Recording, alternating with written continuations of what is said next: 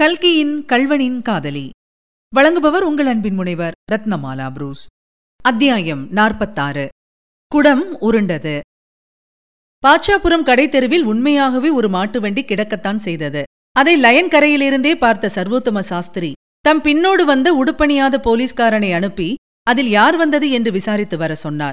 வண்டிக்காரன் கடைத்தெருவில் இருந்த மிட்டாய் கடையில் இட்லி சாப்பிட்டுக் கொண்டிருந்தான். அவனை கேட்டதற்கு ஆமாம் ஒரு சாய்புவும் அவர் சம்சாரமும் தான் வந்தார்கள். மத்தியானமாய் ஸ்டேஷனுக்கு திரும்பி விடுகிறோம் என்று என்னை இருக்க சொல்லியிருக்கிறார்கள் என்றான்.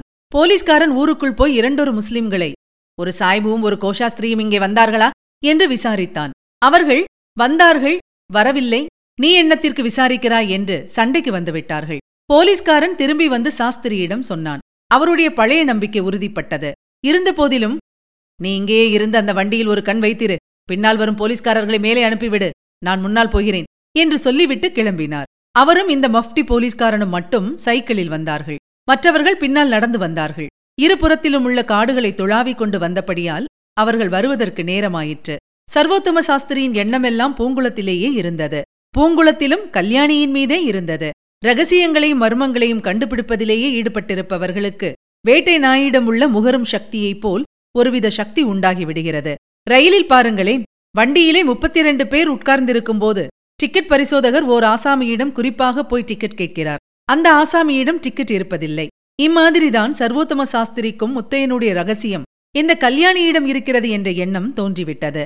எனவே பரபரப்புடன் விரைந்து சைக்கிளை விட்டுக்கொண்டு சென்றார். அவர் பூங்குளத்தை நெருங்கிய போது கல்யாணி கொள்ளிடப்படுகையிலிருந்து இடுப்பிலே குடத்துடன் குளிக்காமலும் தலைவிரி கோலமாயும் வருவதைக் கண்டார். ஐயோ இந்த பெண்ணுக்கு சித்தப்பிரமையா? அல்லது பேய் பிடித்திருக்கிறதா? என்று அவர் திடுக்கிட்டுப் போனார். அப்போது அவளுடைய தோற்றம் அவ்வளவு பயங்கரமாயிருந்தது அவ்விடத்தில் லயன்கரை சாலையை ஒட்டி ராஜன் வாய்க்கால் ஓடிக்கொண்டிருந்தபடியால் கொள்ளிடத்திலிருந்து வருகிறவர்கள் லயன்கரை சாலையை தாண்டியதும் கொஞ்ச தூரம் கீழே இறங்கிப் போய் வாய்க்காலின் மீது போடப்பட்டிருக்கும் மூங்கில் பாலத்தின் வழியாக அக்கறை செல்ல வேண்டும். அப்புறம் சாதாரண கால்நடை பாதை வழியாக சுமார் கால் மைல் தூரம் போனால்தான் பூங்குளத்தை அடையலாம். கல்யாணி இப்போது லயன்கரை சாலையை தாண்டிக் கொண்டிருந்தாள்.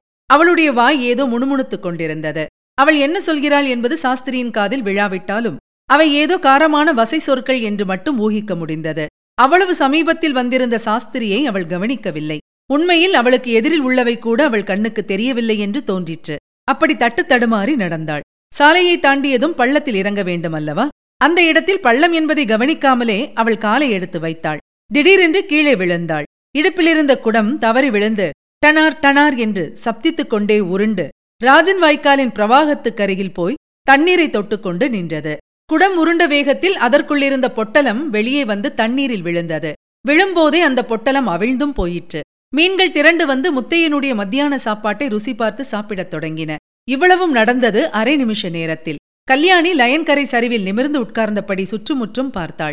இதற்குள் சாஸ்திரி கீழே ஓடிச் சென்று குடமும் பிரவாகத்தில் போய்விடாமல் தடுத்தார். குடத்தை அவர் ஒரு கையால் எடுக்கும்போது இன்னொரு கையால் தண்ணீரில் கிடந்த சோற்றுப் பொட்டலத்தை நன்றாய் பிரவாகத்தில் இழுத்து விட்டு விட்டார். குடத்தை எடுத்துக்கொண்டு வந்து கல்யாணியின் பக்கத்தில் வைத்த சாஸ்திரி என்ன அம்மா இது? ஏன் இப்படி விழுந்து விட்டாய்? என்று கேட்டார். கல்யாணி பதில் சொல்லாமல் திரு திருவென்று அவரை பார்த்து விழித்தாள். குடத்திலிருந்த சாப்பாடு ஆற்றோடே போய்விட்டதே. யாருக்காக அம்மா சாப்பாடு கொண்டு வந்தாய்? என்று கேட்டார் சாஸ்திரியார். அதை கேட்ட கல்யாணி ஒரு வினாடி அவரை உற்று பார்த்துவிட்டு என்று சிரித்தாள். அவ்வளவு பயங்கரமும் சோகமும் கலந்த சிரிப்பை அதற்கு முன் சாஸ்திரி கேட்டதே கிடையாது. அவருக்கு மயிர் கூச்செறிந்தது யாருக்காகவா? சாப்பாடு யாருக்காகவா? என்று கல்யாணி முணுமுணுத்தது. அவருடைய உடம்பை பதறச் செய்தது. ஆனாலும் அவர் விடவில்லை. நெஞ்சை வைரமாக்கிக் கொண்டு மேலும் சொன்னார். உன்னை போன்ற சிறு பெண்கள் உச்சி வேளையில் இங்கெல்லாம் வரக்கூடாதம்மா. படுகை காட்டிலே திருடன் முத்தையன் ஒளிந்து கொண்டிருப்பது தெரியாதா உனக்கு? அவனுக்கு இந்த பக்கத்திலேதான் யாரோ காதலி ஒருத்தி இருக்காளாம். அவள்தான் அவனுக்கு சாப்பாடு போடுகிறாளாம். முதலிலே நீதான் அந்த கல்வனின் காதலியோ என்று கூட நான் சந்தேகப்பட்டு விட்டேன். சாஸ்திரி இம்மாதிரி கூறியதை காட்டிலும் கல்யாணியின் நெஞ்சில் கூறிய ஈட்டியை செருகி இருக்கலாம் ஆனால் ஈவிரக்கம் பார்த்தால் இந்த காலத்தில் சரிப்படுமா? உத்தியோகத்தில்தான் ப்ரொமோஷன் கிடைக்குமா? அவர் உத்தேசித்த பலன் கைமேல் கிடைத்து விட்டது. கல்யாணி எழுந்து நின்றாள். ஆவேசம் வந்தவள் போல் பேசினாள். நானா கல்வனின் காதலி? இல்லவே இல்லை. சத்தியமா இல்லை. அவனுடைய காதலி வேறொருத்தி இருக்கிறாள். அதோ அந்த காட்டுக்குள்ளேயே இருக்கிற பாழும் கோவிலுக்கு போனால் தெரியும். காதலனும் காதலியும் அங்கே கட்டித் தழுவிக் கொண்டிருக்கிறார்கள். இப்படி சொன்ன கல்யாணிக்கு உடனே ஐயோ என்ன காரியம் செய்தோம்? என்று தோன்றியிருக்க வேண்டும். உதடுகளை கடித்துக் கொண்டாள். ஒரு நிமிஷம் பொறுத்து ஐயா நீங்கள் யார்? என்று கேட்டாள். சாஸ்திரியின் முகத்தில் ஒரு சிறு மாறுதலும் ஏற்படவில்லை. ஏனம்மா என்னை தெரியாதா? நான் இந்த கொள்ளிடக்கரை மேஸ்திரி.